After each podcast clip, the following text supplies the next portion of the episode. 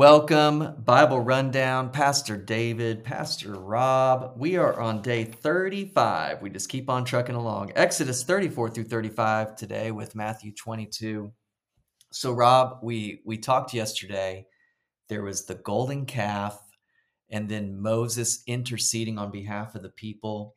We end chapter 33 where he asks to be able to see the Lord.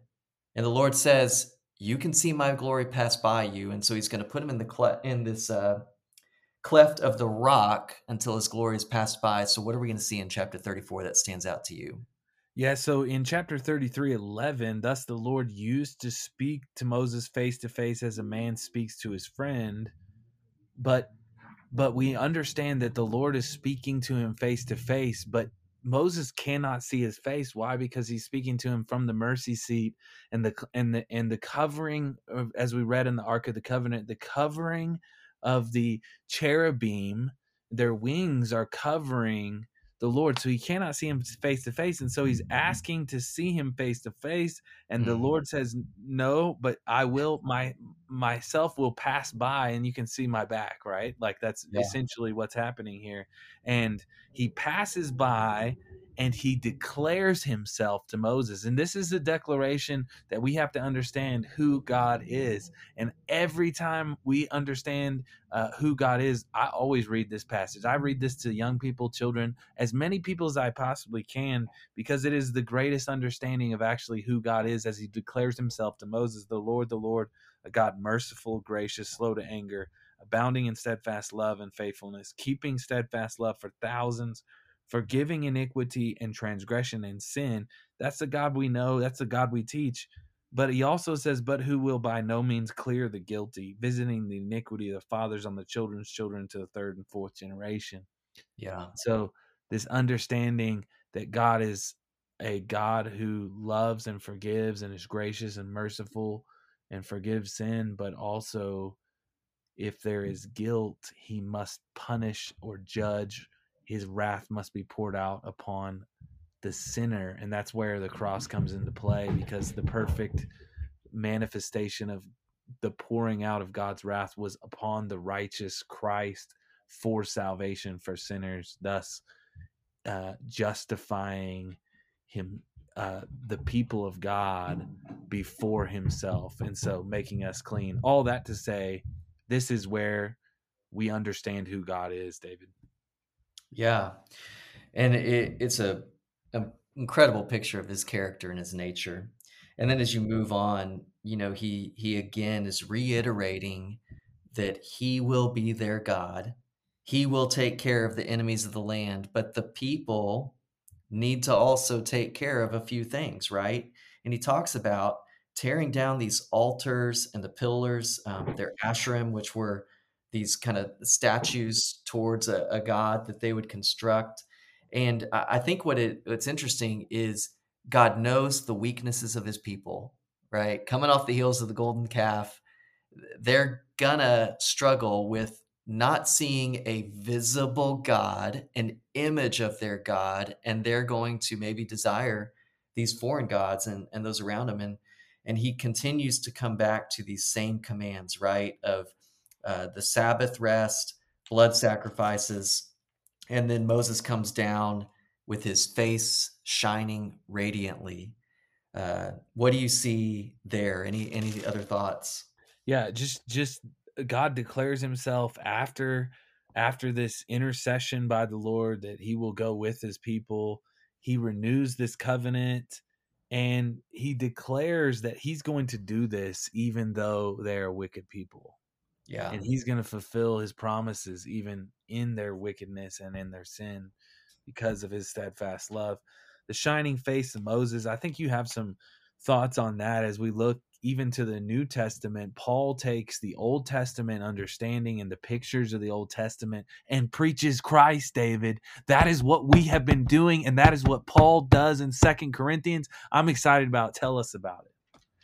Well, and and Paul, to his credit, he's a pretty good preacher, Rob, and so he makes this connection of an image that um, maybe we don't easily make a spiritual connection to, but he very quickly does, and he he describes how Moses would have to hide his face with a veil from the people because the glory of the Lord reflecting off of his face was so overwhelming the people couldn't even look upon Moses's human face and his human form. Paul makes this spiritual connection, right? That there is a veil in a sense that is over our hearts that prevents us from seeing the word of the Lord and understanding who God is. And that it takes a work of the Lord to remove that veil. And that that happens, Rob, when someone turns towards the Lord. Yeah. So for us, I think the easy application, right? Here's the softball or T-ball thing you can hit a home run off of. When we engage in spiritual conversations with others around the gospel, and it seems to fall on deaf ears or, or we just get frustrated that somebody's just not understanding what we're saying. There is a spiritual truth to that that paul's reminding us of that it's falling on deaf ears it's falling on blind eyes and it really takes a work of god upon the individual's heart before they can understand the truth of god for themselves. Praise god that that we have that testimony right? That the lord has illuminated our hearts and given us minds to understand what his word says. Um, but maybe the encouragement for us is in our evangelism. Don't don't lose heart. Stay faithful to giving people the word of christ because that is ultimately what they have to turn to for salvation.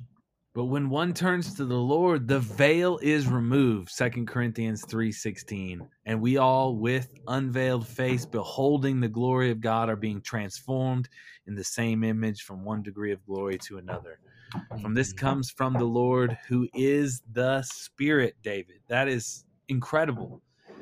Absolutely. Exodus 35, we've got to move on, and there's things going on that I don't know about here in, in Colorado as we're we're talking about these things. There's there's there's noise coming from the ceiling here, but we're in Colorado. So tell us about 35.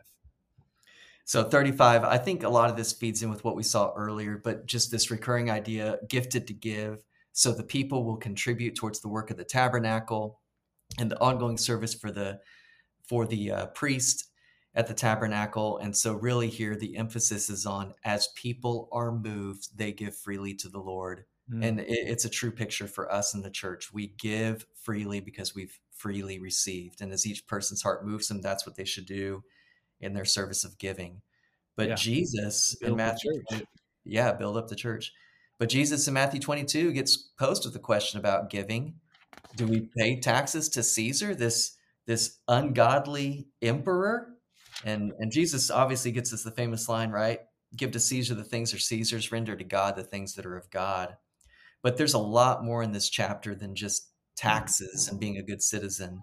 There's a lot about the resurrection, the greatest commandment, since we just saw the Ten Commandments, Rob. And where is Jesus really from? So, what stands out to you as we look at Matthew 22? I think he's revealing himself to these people. He is um, not only who God is, but who He is. And I and I look at the end of the chapter and in in the this discussion with the Pharisees um, of who the Son of David is, the the whose whose son is he? Mm-hmm. and um and david said in the spirit calls this person lord. The lord said to my lord sit at my right hand until i put enemies under your feet. And so mm. david calls him lord. How is he his son? And so this understanding of christ is the messiah the son of david the promised one but he is also god and David recognizes this Messiah as Lord, God Almighty, who sits at the right hand of the Father until everything is comes to a completion. He rises up and he comes back to earth to set up his kingdom, David. This is an amazing event. Amen. Well, that's all the time we have for today go go dig into this word. It took us nine minutes to get through these passages. Give yourself time to really meditate upon the word of the lord today. Go to the app share your thoughts. We're so glad you joined us in the bible rundown